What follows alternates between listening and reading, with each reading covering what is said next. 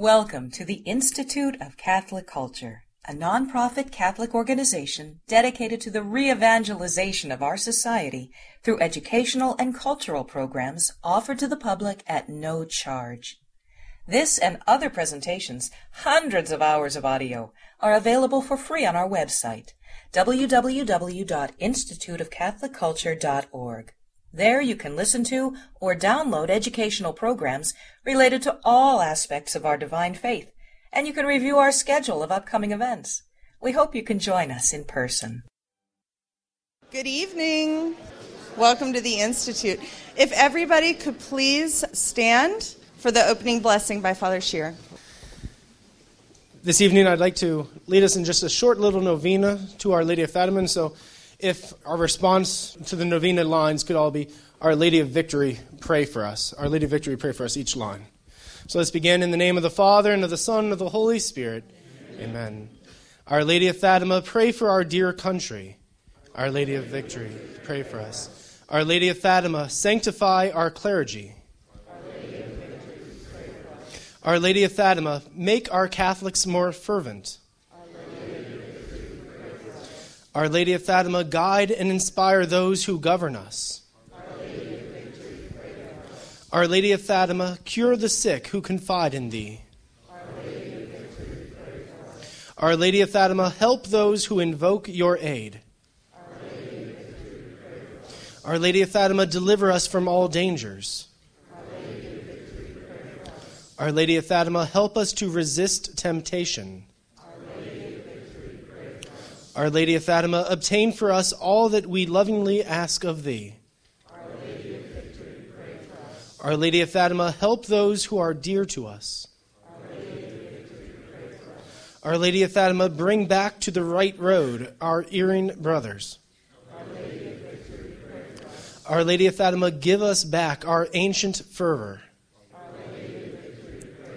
Our Lady of Fatima, obtain for us pardon of our manifold sins and offenses. Our Lady of Fatima, bring all peoples to the illumination of your Son, the light of the world. O Mary, conceived without sin. Immaculate Heart of Mary, pray for us now and at the hour of our death. Let us pray. Almighty God, our Heavenly Father, who in thy goodness has caused the light of the gospel to shine in our lives, extend thy boundless mercy, we beseech thee to the nations of the world that still walk in darkness.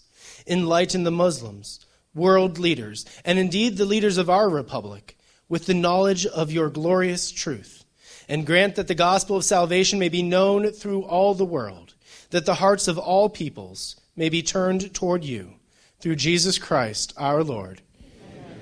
In the name of the Father, and of the Son, and of the Holy Spirit. Amen. Thank you so much, Father. My name is Melanie Baker. I'm the Associate Director of the Institute of Catholic Culture. Deacon Sabatino is actually away on Institute business, so I'm filling in for him tonight. And I'm so delighted to welcome you all here. And without further ado, I'd like to welcome back Bob Reilly.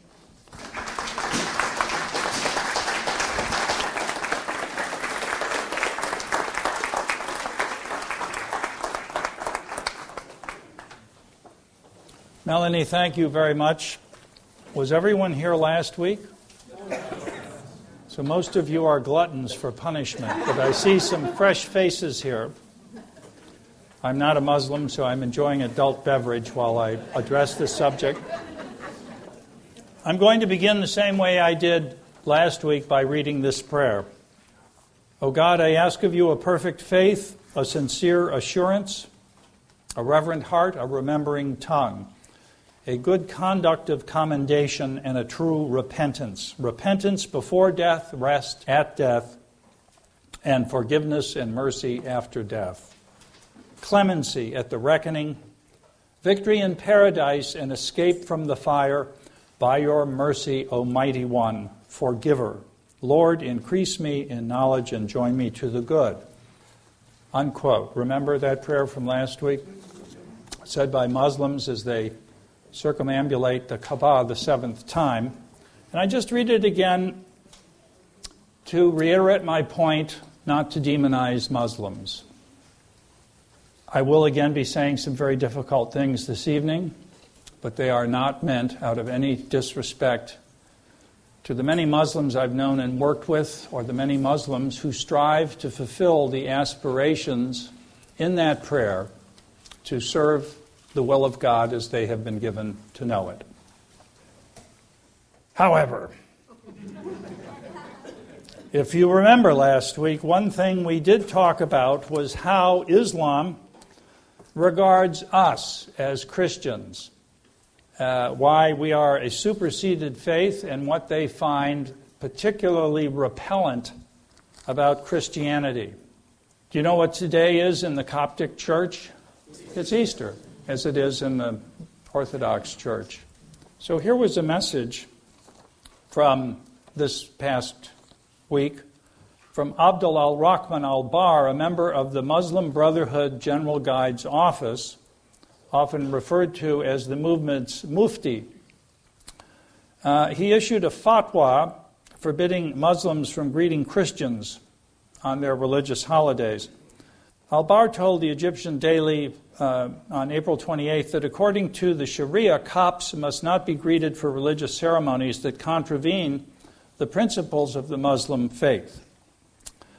Al-Bar stressed that Easter is contrary to the Muslim faith in the sense that, quote, Jesus did not die and was not crucified, but rather Allah gave him protection from the Jews and raised Jesus up to him. They, they believe in the ascension, by the way, which is why we do not greet anyone for something we strongly believe is wrong. This does not contradict the right of our partners in the homeland to believe what they want or do what they want, unquote. Uh, so he's issuing a fatwa to the Muslims in Egypt not to say happy holiday or happy Easter to the Copts because Christ did not die on the cross, uh, therefore was not raised from the dead. By the way, that's not uh, typical of the Muslim Brotherhood attitude. They have sent greetings in the past. The chief mufti in Egypt has sent greetings to the Copts. I'm just reading that to you so you know the trend, the direction in which things are going. Now, last week we talked a little about, about the theology behind the history, didn't we? Islamic theology, Christian theology, and why they're antithetical to each other. So today let's talk about some history, more recent history, and then the Arab Spring. What happened to it? Who could not wish it well? Who could not hope for these people who have been under the heel of military and other authoritarian dictatorships and secret police regimes for decades and decades and decades. Whose heart does not immediately go out to the crowds in the street who are trying to, what we think is, seize freedom for themselves for the first time in their lives and not wish them to succeed in this endeavor? We all do. And it's the most natural thing in the world for an American to wish that people everywhere could assume the blessings of self rule and liberty. So, our natural inclination is to hope that they succeed. There's, in addition to this, an understanding of human nature on our part that we get from not only our faith, but from our founders, from our Declaration of Independence, that we're endowed with these inalienable rights and that it's more or less natural for us to assume them.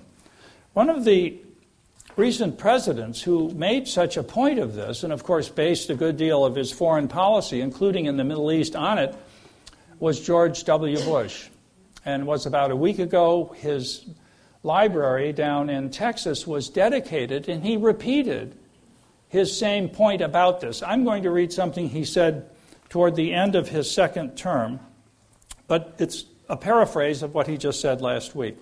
Quote, I do believe that freedom is universal, and if just given a chance, people will live in, will self govern, and live in a peaceful, free society. So if they're not living in a free society and self governing, it's because some constraints have been put on them, right? And all you have to do is lift those constraints, and they will assume those blessings of self government. Do you agree with that? Perhaps because of the last 10 years' experience, of which I was a part. Well, let's talk about our general attitude toward the Middle East. It was not an area of tremendous interest to the United States uh, in most of its history, except for religious and cultural reasons, obviously, the birthplace of Christianity. But um, there was not an embassy uh, from a Muslim country in Washington until the late 19th century. And only in the early 20th century did the State Department uh, create a Department for Middle Eastern Affairs. It simply wasn't an area of pressing concern for us. It wasn't considered a national strategic concern for the United States until, guess what? Oil. It became a strategic concern for us because of the energy supplies. Now, we're not the only ones who believe that people will assume the blessings of self government and liberty once the constraints are lifted from them. This was generally shared by the British and others who thought that the Arabs in the Middle East had been under the boot of the Ottoman Empire for so many centuries and oppressed by the Ottomans. Ottoman imperialism was the, was the constraint that kept the Arabs from assuming the blessings of self government. So the objective was to lift the Ottoman boot from these people. And the Europeans began interfering in the Ottoman Empire as it became the sick man of Europe in the late 19th century and insisting on certain reforms there, uh, not simply for the Arabs, but obviously for their co religionists. Don't persecute Christians and uh, lift the dhimmi laws in the Ottoman Empire. And these were done in what were called the Tanzimat reforms. Now, the idea that if the boot of the Ottomans could be removed uh, from the Arabs and was, was, of course, the consequence of World War I. Uh, the British Empire offered the Sultan a very good deal. Stay out of it, and we'll guarantee the integrity of the Ottoman Empire. Don't enter the war on the side of Imperial Germany, and we'll guarantee your integrity. The Young Turks and the Sultan made a fatally bad mistake became belligerents in the war, and of course were on the losing side, which ended in the utter collapse of the Ottoman Empire. And I would suggest to you today that we are still living very vividly with the consequences of that collapse day by day, today. What is happening in Syria today is a consequence of the collapse of the Ottoman Empire. Now, what happened after that? The European powers moved in and were given uh, League of Nations mandates to rule. France and Syria, uh, Great Britain in Iraq, uh, etc.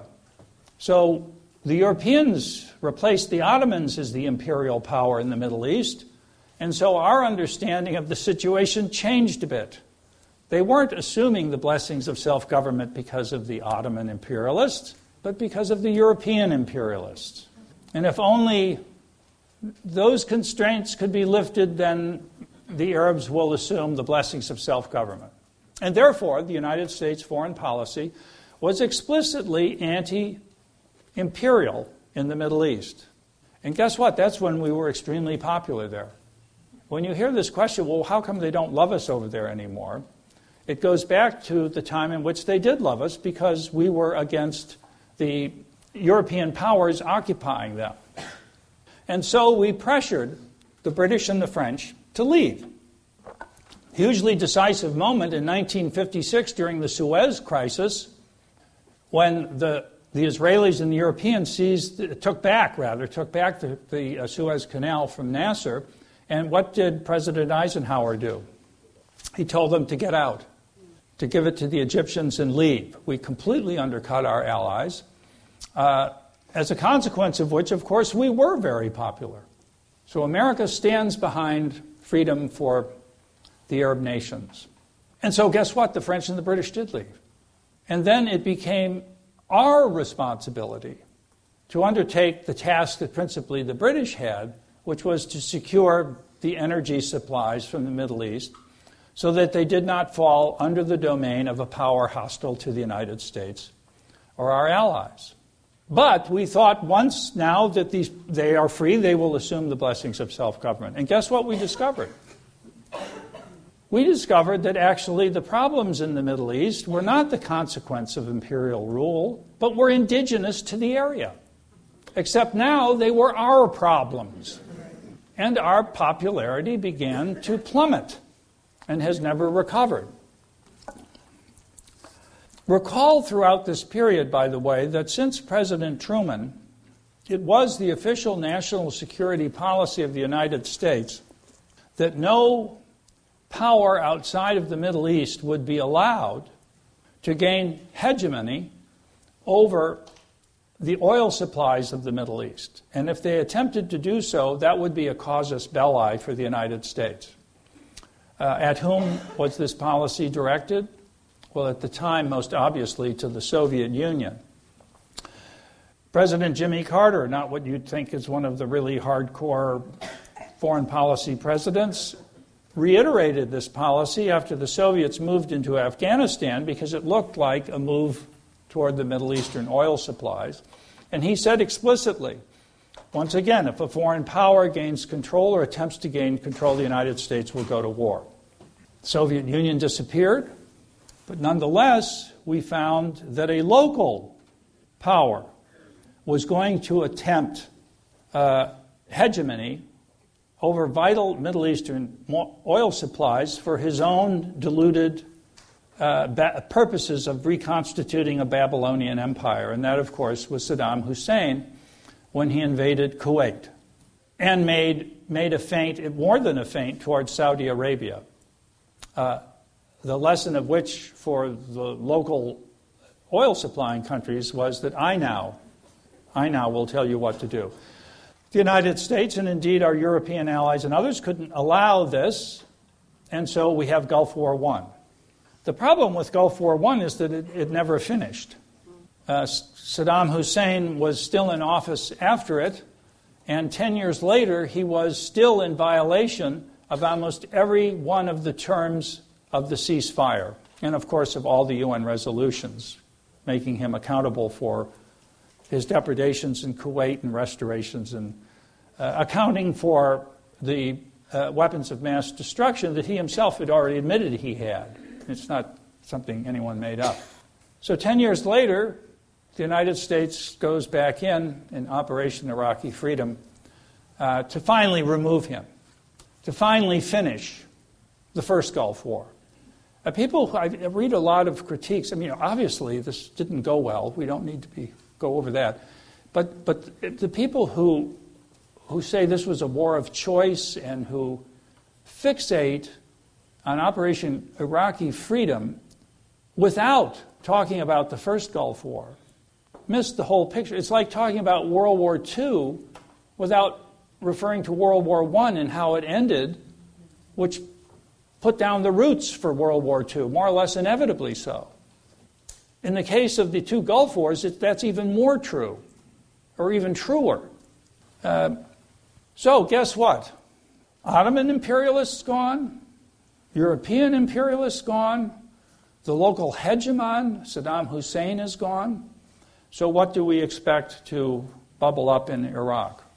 The blessings of self rule and liberty, right?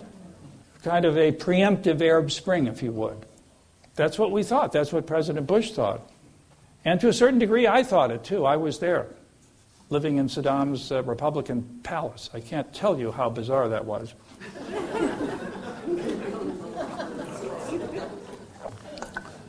now, so, this idea that people naturally want to be free led us to blame ourselves for the fact that they weren't free in the Middle East. We could no longer blame the Ottomans or the British and the French, so we blamed ourselves. So now we're there to help make you free. So now we're not going to support those Arab autocracies and military dictatorships. We are going to support democracies. And Soon thereafter, of course, we saw what looked like a velvet revolution in Lebanon. And then, more recently, the so called Arab Spring in Tunisia, when that vendor ignited himself after being uh, mistreated by the police, and the Tunisians rise up, and then the Egyptians rise up, and the Libyans rise up. Now the Syrians have risen up. And um, What has been the result of this, and why hasn't it resulted in uh, fulfilling our expectations of self rule and the blessings of liberty? Well, one Egyptian Democrat, Tarek Heggy, very, very successful businessman and uh, intellectual in Egypt, had this to say What happened in Tunisia and Egypt and what is now happening in many Arab countries cannot properly be understood except through the intellectual history of the Arab speaking societies over the last 14 centuries. So that's what I'm going to talk about next. No, we did that. we can't go over the intellectual history of the last 14 centuries, but for those of you who were here last week, I did give you a little encapsulation of that, didn't I? About the struggle over the status of reason and its relationship to revelation, and the Mutazilites, the rational theologians who said God is uh, reason and justice. They were known as the people of God's rationality and justice because God gave us reason to come to know Him. He gave us the order of creation, which is rational, through which to learn of Him. Uh, he gave us freedom through which to choose the good, which we can come to know through our reason, and justice in that He will reward the good and He'll punish the evil. He's just. So they were the people of God's rationality and justice, opposed by the Ash'arites, who believed no, no, God is pure will and power. He has nothing to do with reason. Uh, he is the first and only cause of every act. There are no secondary causes. There, there are no natural laws. God does everything himself. For God to be omnipotent, you can't be so much as potent, like moving my hand. God's doing that, I'm not. God put in my mind the thought of moving my hand, and then God moved my hand for me. I didn't do it, He did. And also, how presumptuous of anyone to say that God must reward the good and punish the evil. He can't do no one can say he must do that. God can do anything he wants. And if God decides to punish those who have obeyed him and reward those who have disobeyed him, uh, no one can gainsay that. God is above any category of thought, any idea of justice. He's pure will and power, and whatever he says goes.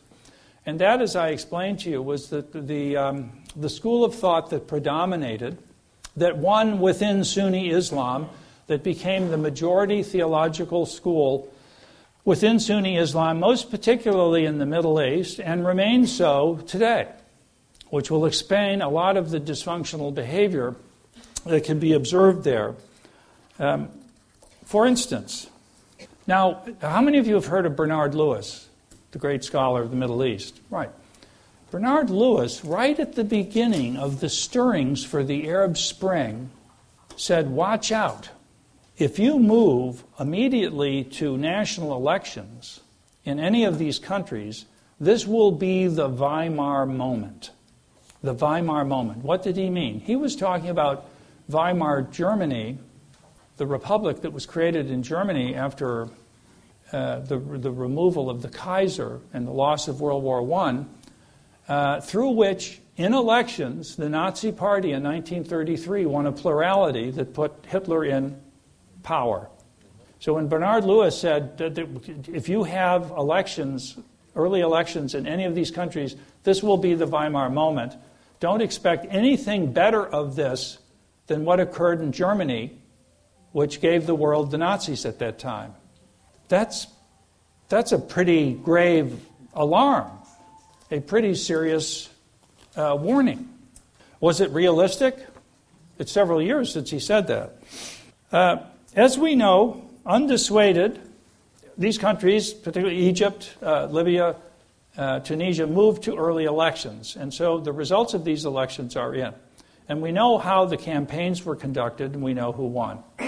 And the people who won were the Islamists. Preview, preview to that. While President Bush was still in office, we encouraged uh, elections in the Palestinian Authority. And guess who wins in Gaza? Hamas. Terrorist group wins the election. That was in 2007. How many elections do you think there have been in Gaza since then? Yes, zero. Uh, guess where the, the people are who ran against them in that election in 2007? They're in jail. They're still there. So, as Bernard Lewis and others warned, and we already had the example of Gaza before us one election, one time.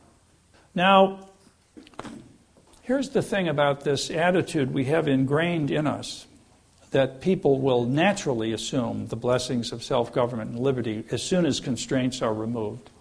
Because we believe in these inalienable rights, we believe we're made in the image and likeness of God. The problem with all this is those inalienable rights can only be assumed where they're recognized. And if you're dealing with a culture in which there is no such thing as inalienable rights, or that doesn't accept and finds blasphemous the notion that you're made in the image and likeness of God, guess what? There are no culture, there's no undergirding in the culture to support this uh, assumption of, of self government and liberty. Let me give you some examples from the campaign in Egypt, for instance. It shocked everyone, but the Muslim Brotherhood was going to win. Everybody knew that. But the Al Nur Party and some of the Salafists did extremely well, taking 20, 25% of the vote, making for an overwhelming Islamist victory, you know, 70, 77%. Um, a spokesman for the Nur Party, the Light Party in Egypt, said that um, he considers God's law to be only the only law. That's, isn't that an interesting attitude for a legislator? It certainly lightens up on your responsibilities, doesn't it? And remember last week I gave you the principle of Islamic jurisprudence that reason is not a legislator? That when you're trying to arrive at the goodness or evil of anything you're considering doing, your reason can't tell you anything about that? It's only revelation, it's only Islamic Sharia jurisprudence that can tell you. So if reason is not a legislator, why have legislatures? And so here we hear from the Al Nur spokesman, Yousri Hammad, you know, what's left to legislate? Quote, in the land of Islam, I can't let people decide what is permissible or what is prohibited. It is God who gives the answers as to what is right and what is wrong. That, that uh, statements like this led me to formulate my own theory of Islamic democracy. It's one God, one vote, one time. And he's already voted. So the legislature can, you know, go back to their home districts and talk to their constituents. Um, here is another um, Sheikh Shahat, another leader of the Salafis. Again, they came in second after the Brotherhood.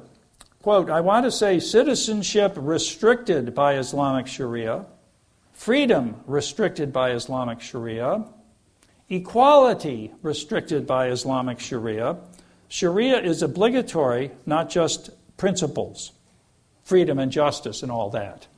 Um, now, the, the, the, problem can become um, sort of immediately clear by simply asking yourself this question, particularly those of you who have some experience in the Middle East.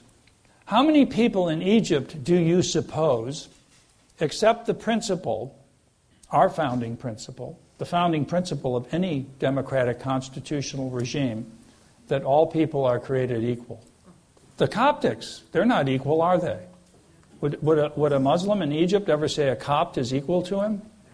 No. Well, how about you know any Muslim to any non-Muslim? Are the, any non-Muslim equal to a Muslim? No. no. How about a woman to a man? No. So all people aren't created equal. So the fundamental founding principle of democratic rule is, is absent. Why is it absent?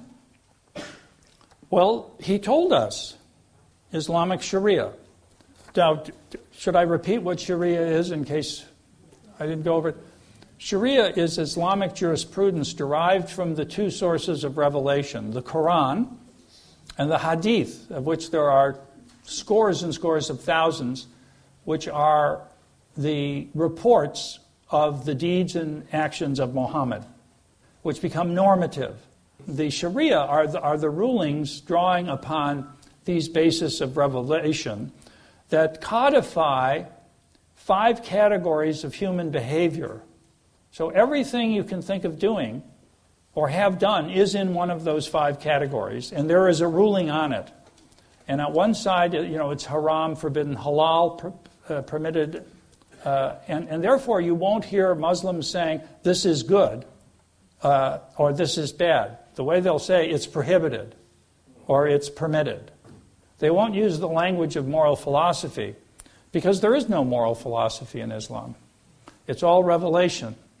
I mean, they have a sense of good and evil, but it's only from revelation, not from, from reason at all.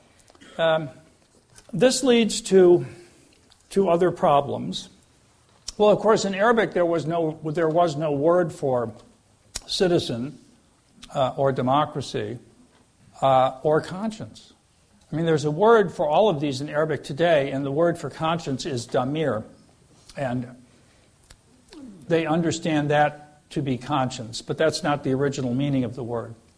Now, uh, why wouldn't there have been a word for conscience? And then how can you exercise the freedom of something for which you don't even have a word, as in freedom of conscience? Once again, it's a result of the delegitimization of reason by the Ash'arites. Uh, and it's not only the Ash'arites, it's, for instance, in Saudi Arabia, the, the Hanbali school of Islamic jurisprudence rules in Saudi Arabia, and they think the Ash'arites were even uh, out of order because they used, they used reason to discredit reason. They shouldn't have even used reason for that. So you'll see on websites there, abandon reason and submit to the text. The greatest uh, Ash'arite, Muhammad al Ghazali, died in 1111. He is the one who delivered the coup de grace on philosophy in the Islamic world and discredited reason uh, more or less definitively. He said, Once you have arrived at the truth of the prophet, reason must cease to operate. There's no, there's no role for reason there. Since reason cannot apprehend reality and know good and evil, it has no integrity. So, how could you trust reason to make important choices, such as how you're going to behave, whether it's good or bad, much less choose a religion, right? Uh uh-uh. uh Reason has no status, it has no integrity. And we made the contrast last week that within Christianity, you are expected to make an act of faith as a rational decision, not against your reason. No, no such notion could possibly arise in this, in this form of Islam. Um, well, that's a problem. Uh, what foundation might you have then for freedom of speech, which indeed is part of freedom of conscience, isn't it? And, and freedom of assembly and these, these other freedoms that directly relate uh, to the integrity of your reason and the inviolability of your person uh, as you are a person in the image and likeness of God, which, as we discussed last week, is, is a blasphemy in Islam. So the culture was not prepared for a wholesale change of this nature. Bernard Lewis said if you're going in this direction, you, you have to start at the, the local level with a village council or something. Or, as uh, one Middle Eastern scholar said, you know, uh, start with dog catcher. You know, first find out how to select the dog catcher, and then build up slowly over a long period of time until this can be inculcated in your culture. But it can never be inculcated in your culture unless you have, you, you can accept within your religion the foundational ideas of democratic constitutional rule. If they're haram, if they're prohibited in your religion, that's going to be a very long uh, road to hoe. So, who were the possible beneficiaries of the Arab Spring? Not the Twitter guys in Tahrir Square. Who were the only organized forces in all of these countries that could possibly have benefited from the overthrow of the authoritarian regimes there? Sorry? Jihadists. So you, yeah, okay. Number one, the Islamists who had worked through the mosques. Uh, even during these periods of repression, they used the mosques to protect themselves and uh, were able to monopolize, in some places, monopolize the networks through the mosques. the network of mosques and religious institutions. And of course, they became known as the only viable opposition to the autocracies or authoritarian regimes ruling over them. As that's like President Mubarak kept warning, kept warning Bush and others hey, you want to get rid of me, you're going to get the Muslim Brotherhood. And our response is well, that's because you didn't allow civil society to flourish. And there's some truth to that. But there's a lot more truth to his warning, which was ignored. So the first organized group was the Muslim Brotherhood. Now, the Muslim Brotherhood has been around for a long time. It was created in 1928 in Egypt by Hassan al Banna. Why? What, why was uh, Hassan al Banna impelled to create this Islamist organization? Anybody have any idea? It, well, the colonial powers, that's close. He, it was because of the collapse of the Ottoman Empire and the abolition of the caliphate.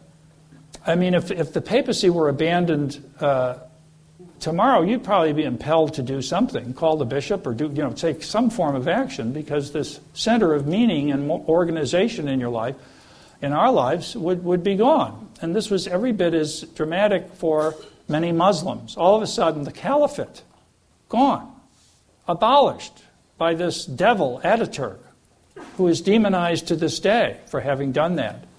And there was great perturbation in the Islamic world, particularly, by the way, in, in India and in places in the Middle East. What are we going to do? So Hassan al-Banna formed this organization and said, well, what we're going to do is restore it. We'll restore the caliphate and we will institute Islamic rule, which means rule of the Sharia that the state will enforce uh, all these judgments about the five categories of types of acts, and everyone will have to obey these things. So they had two objectives restore the caliphate and um, impose Sharia.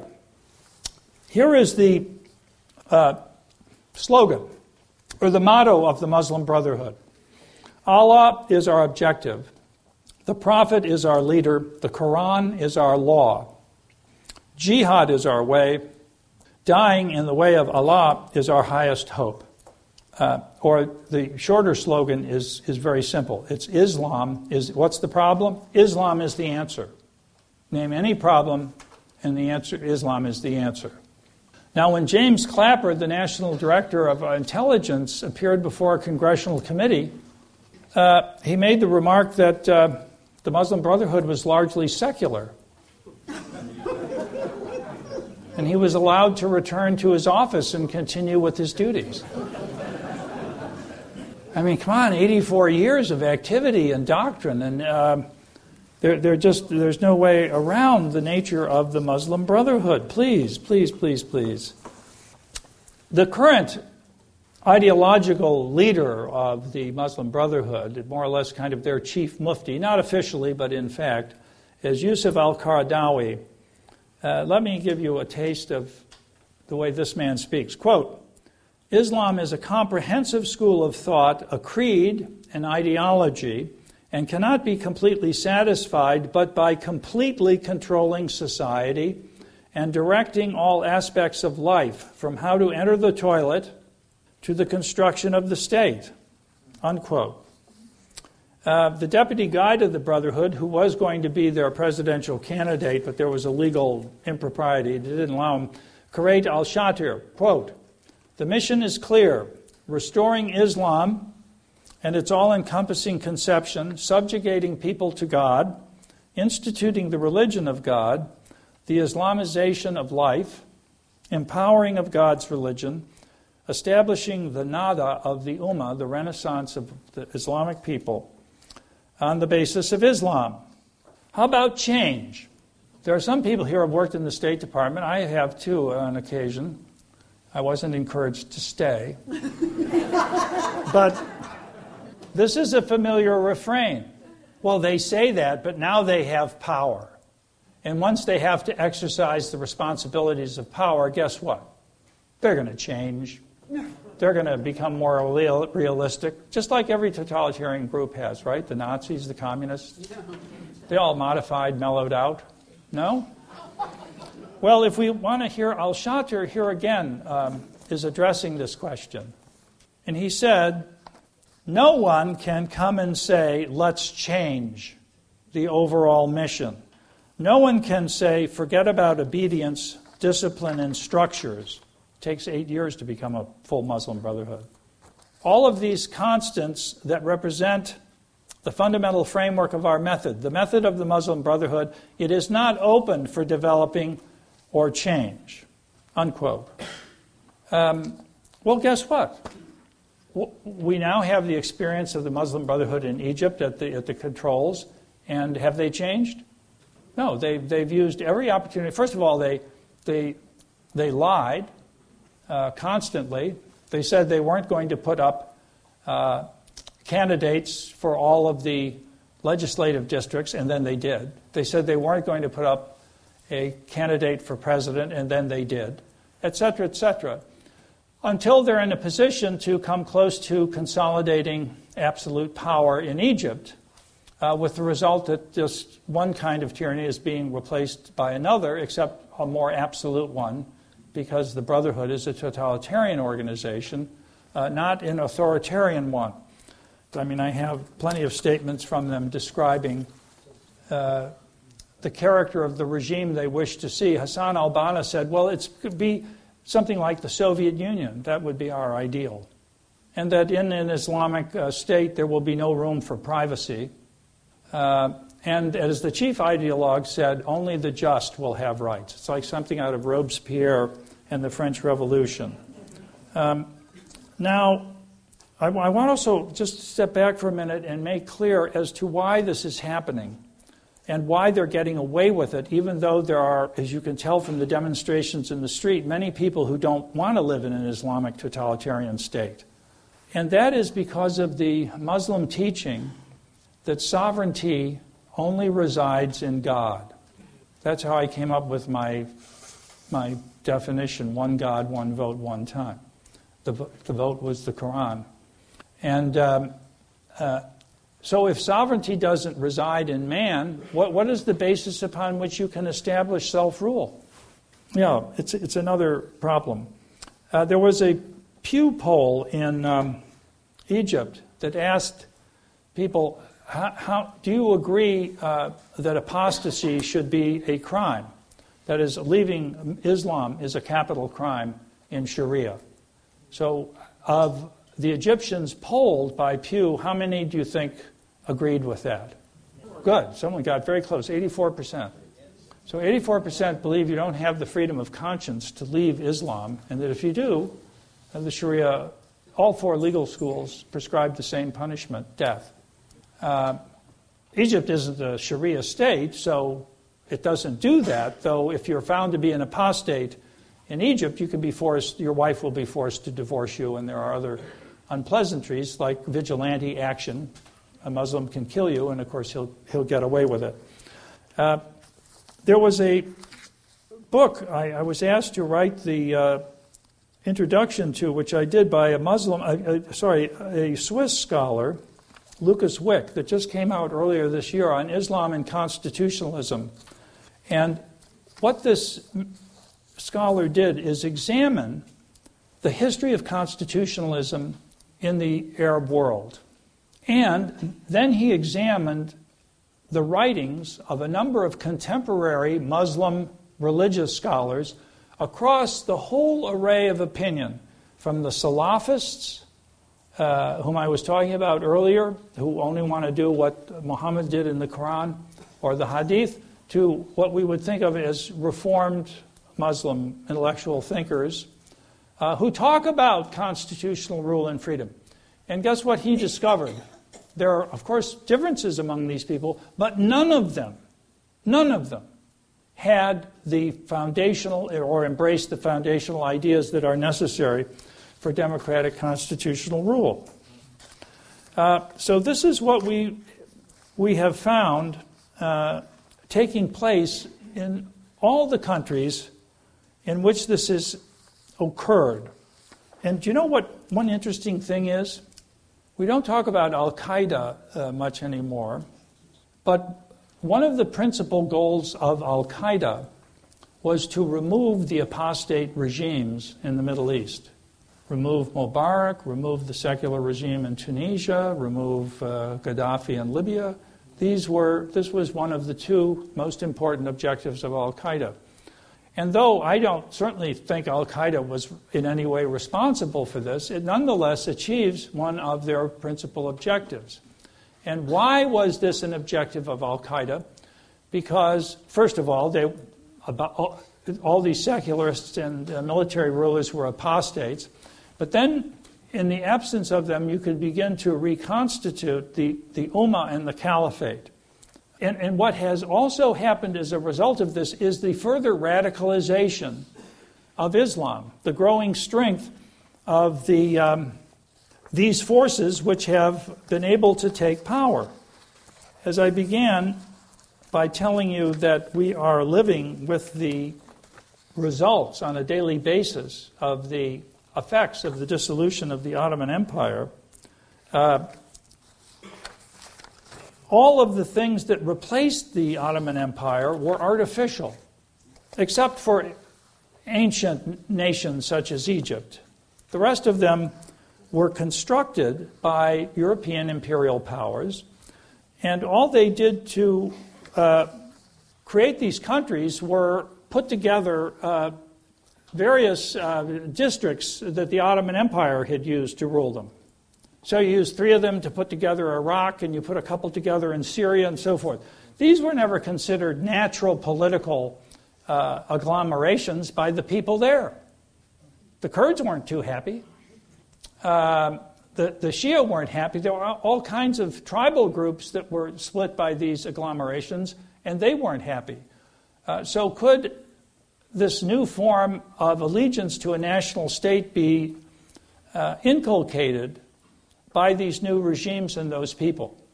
And they've had a long time now to do that. And has it been successful? And, and in these places, there's a certain sense of nationalism. I know there is among Iraqis and others. But what, what is happening are the forces of dissolution are taking these places apart. And what are they?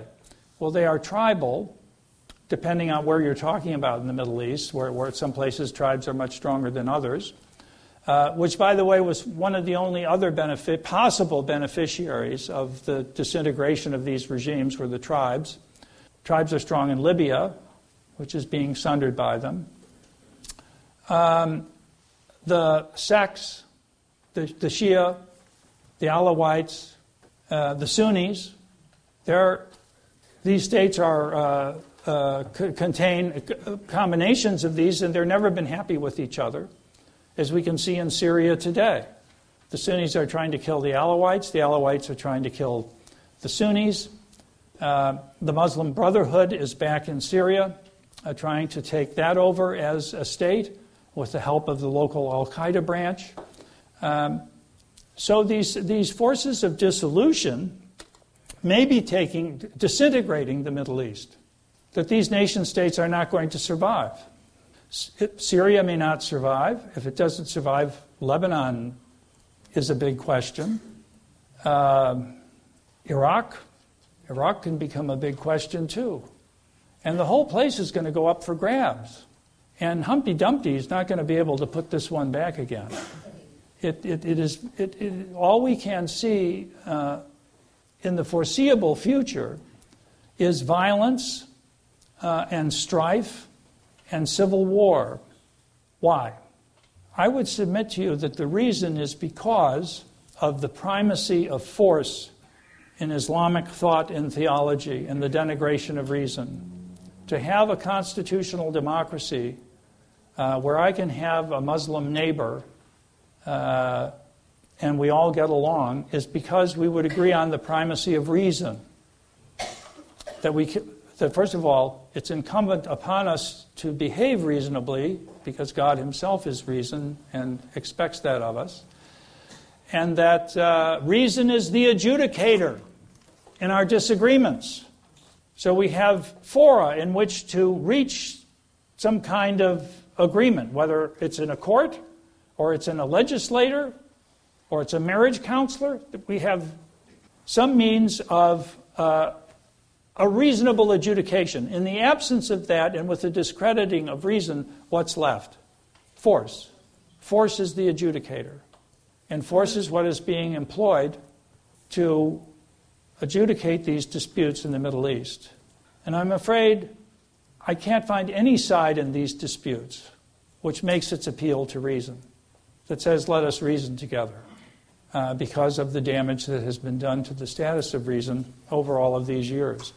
By the way, here's something good for you. there are Muslim reformers, and I mentioned to you last week I work with them. Uh, they wouldn't have any problem with anything I said tonight. They wouldn't think I was insulting Islam. They'd say, yeah, you nailed it. That is the problem. Now, here is from a very significant Muslim thinker. He's an Iranian and he's Shia, so he's not a Sunni, but nonetheless, what he says obtains to the Sunni world as well. His name is uh, Dr. Abdul Karim Soroush. And he was one of the original supporters of the Iranian Revolution in 79, and then reality impinged. So he now lives in exile. Listen to this. You need some philosophical underpinning even theological underpinning in order to have a real democratic system. Your God cannot be a despotic God anymore. A despotic God would not be compatible with a democratic rule, with the idea of rights. So you even have to change your idea of God. Unquote. There it is. This is a theological problem and needs to be solved at a theological level. Now I'm going to find my friend Mohammed's remark. By the way, the Prime Minister of Turkey, I met a gentleman who served in Turkey for six years tonight. The current Prime Minister said, Democracy is just the train we board to reach our destination. So, um, Yusuf Qaradawi, by the way, talking about the democratic transition in Egypt, said, I think in the first five years there should be no chopping off of hands. So you have to prepare the groundwork. You see for that? Let me just stop there and. Uh, Thank you so much.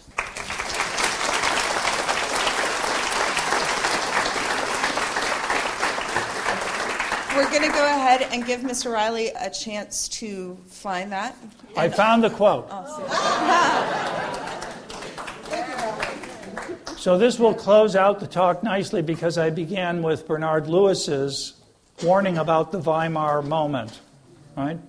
So here is an Iraqi physicist and artist. As I see, this new Islamic wave is necessary. It is similar to the necessity of Nazi party control of Germany.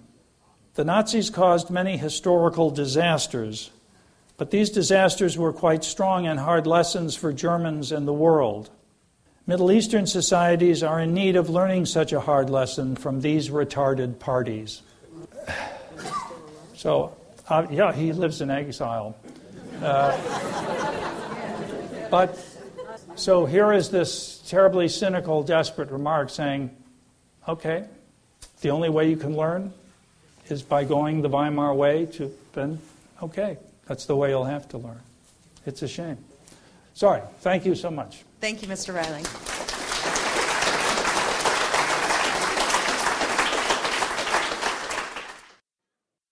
Why has American foreign policy sided with the Islamists in Egypt and Syria rather than encouraging and supporting the liberals, secularists, and Christian minorities, especially when such a move is not in American interests in the long run? It's very interesting. Uh, Secretary of State John Kerry was recently in Cairo and one of the newspapers uh, drew a caricature of him uh, with a beard and the prayer bump on his forehead and, and said Ikhwania. That was his brotherhood. Brotherhood, he's a brotherhood member. Because the United States is seen as supporting the Muslim Brotherhood in Egypt, and therefore the real liberals who are there, as disorganized as they are, uh, see us as betraying them. And uh, we are. Now, why are we doing that? Uh, I, I Melanie would scold me because it would take such a long answer. I, have always liked Saul Bellow's sentence A great deal of intelligence can be invested in ignorance when the need for illusion is deep. so they are denying the reality, and, and I have to say, uh, I'm, a, I'm a bipartisan critic of our policy in the Middle East, but the, the illusion was present in President Obama's famous Cairo speech.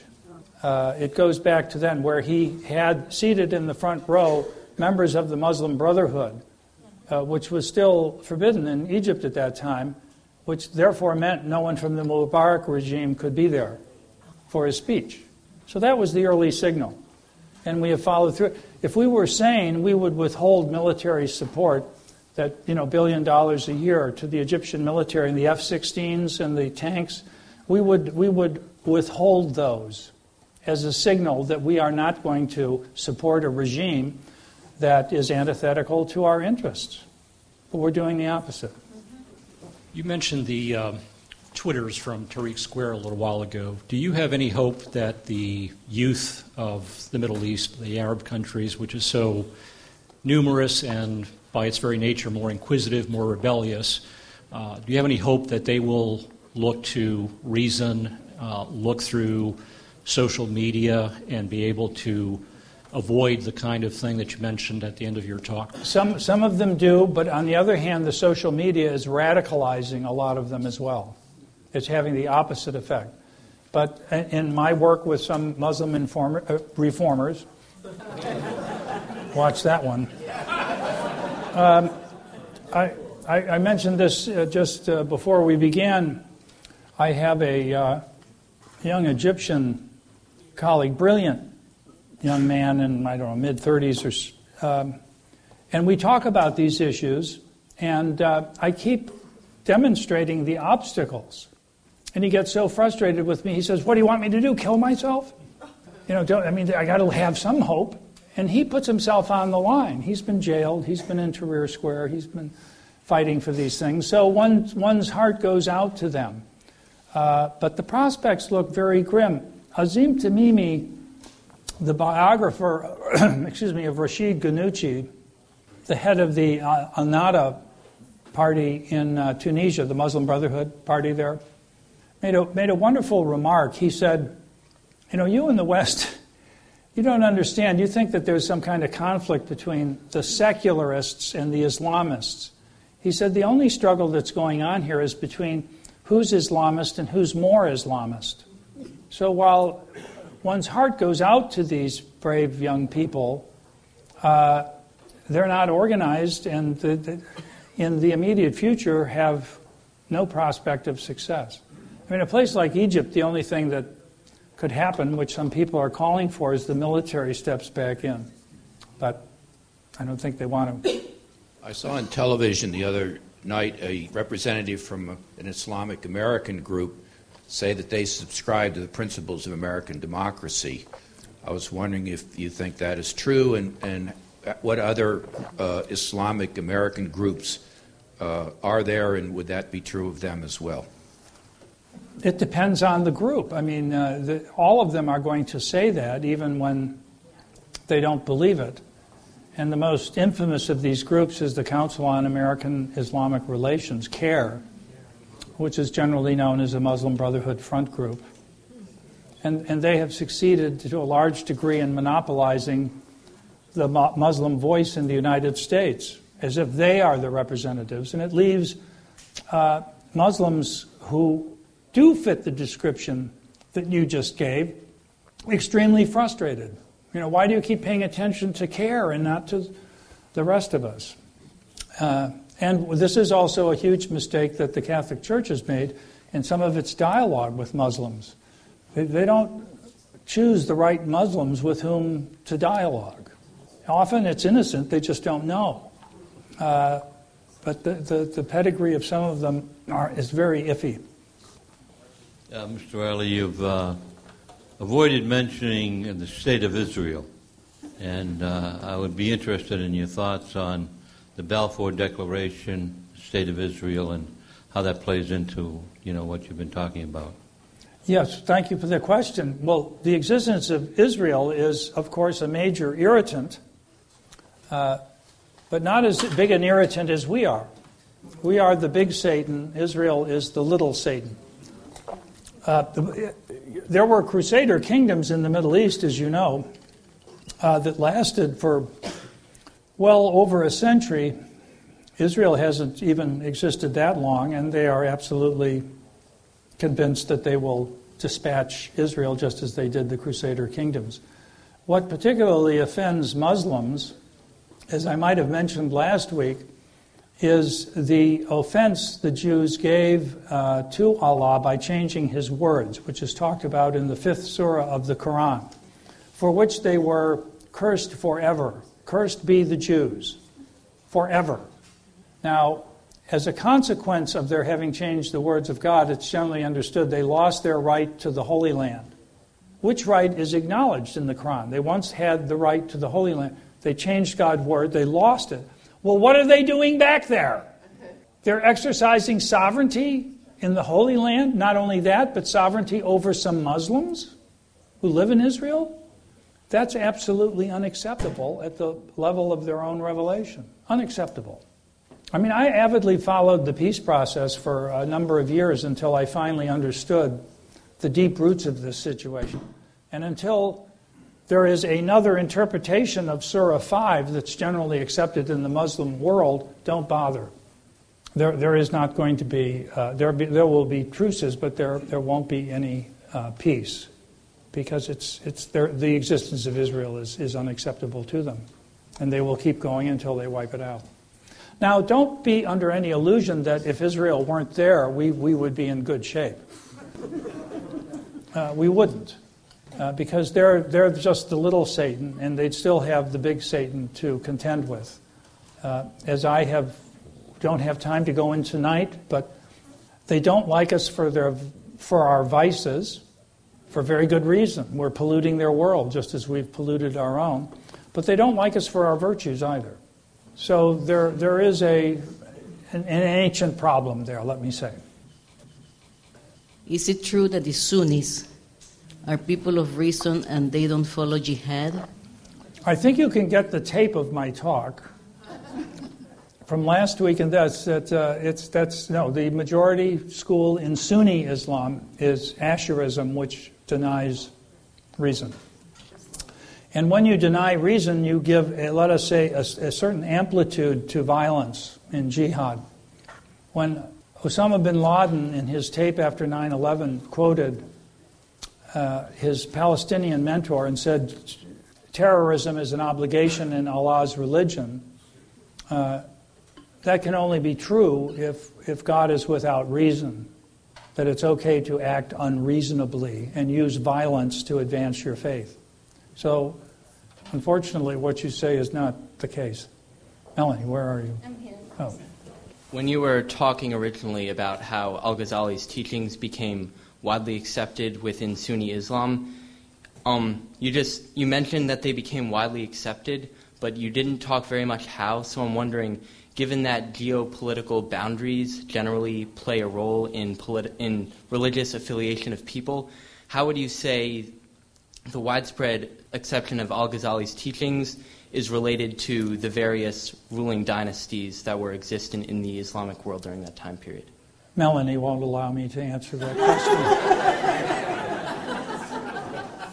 but it's a very good one. And I just will reaffirm Al Ghazali, for, for many, many Muslims, Al Ghazali is considered the second greatest Muslim next only to Muhammad. And one reason why he was so successful, first of all, he, he in the early 12th century, he was continuing the Ash'arite school from the 9th century. So there had been several centuries for this teaching to seep in. He guaranteed its supremacy. Uh, and what he did that made him very popular is he also legitimized uh, Sufism, uh, mysticism, which Sunni Islam was very skeptical about. In fact, it's still skeptical today, but to the extent to which it's, it's been accepted is because of Al Ghazali. And that's not specific to just one geographic area. He's, it's, it's throughout. He, he in fact, uh, was a, let's see, Al Ghazali, Muhammad Al Ghazali, was a Persian. Thank you, Mr. Reilly, for speaking with us this Thank you. evening. Have you any comments about the Muslims strongly associated with the Brotherhood in our own government? Well, I, I, you know, the need for illusion is so deep. I'm not sure that their presence is decisive, but it's it's certainly there. And in fact, I think it's uh, it's been predominant uh, because most American politicians don't know the world of Islam at all, and when they turn to dialogue or embrace their fellow American citizens in the Muslim faith, they turn to these organizations which have monopolized the scene. Uh, unfortunately, they've been very clever at doing that, and they, they use deception to do it. Taqiyya. Yeah, they're, they're very good at uh, saying one thing to themselves and one thing in Arabic and another thing in English. So, yes, they're, they're influential to the point that they've monopolized the, the public arena. Absolutely. What would you say is the agenda and the, the long range goals of the Council for American Islamic Relations and, and other groups inside the United States? Do they have an agenda for inside the U.S. too, converting all of us, for instance? Well, for the you know the flag of Islam to fly over the the White House to be part of the caliphate, if you want to. It sounds extreme, but they're, they are uh, known as the Muslim Brotherhood Front, and they have the agenda of the Muslim Brotherhood.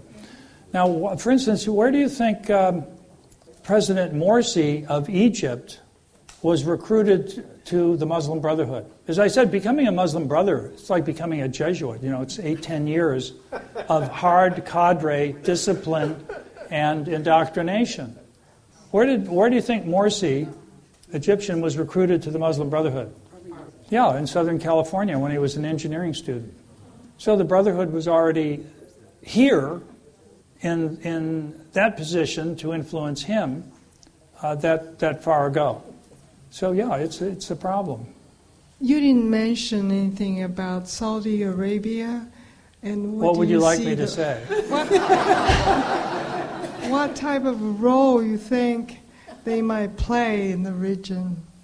Um, but, you know, the question about the, the, the Muslim Brotherhood, don't mistake them with the majority of Muslims living in this country. Thank heavens the American dream still works, and the vast majority of Muslims in this country have been completely assimilated to American life. I went with a good number of them because they were native Iraqis back you know, to Iraq in 2003. And believe me, they are extremely fine people and great American citizens. Now, Saudi Arabia, I didn't quite catch the second part of your question, but if you want me to, Saudi Arabia, uh, the role they might play in the region. Well, they are the principal bulwark against uh, the spread of the Iranian Revolution, but they are themselves the principal progenitor of the Wahhabi ideology, which is possibly the most backward, recidivist, reactionary, anti rational form of Islam there is. And thanks to petrodollars, they have been able to take over the mosques in many parts of the United States and elsewhere. Uh, they fund, they, they build the mosques, they bring the imams to Saudi Arabia and preach, to uh, educate them in the Wahhabi ideology.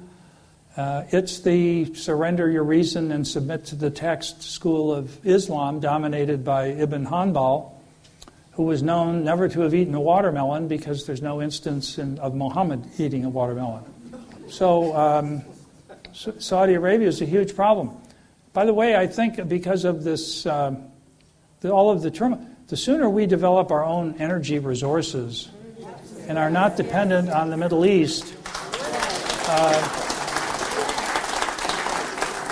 the, the, the, I think the sanest thing for us to do would be to be as, as uh, least involved as we can and cordon off the area to sort of limit the damage from the fratricidal fighting that's going to continue in that part of the world for some time. Thank you so much, Mr. Reilly. Thank you very much. Appreciate it.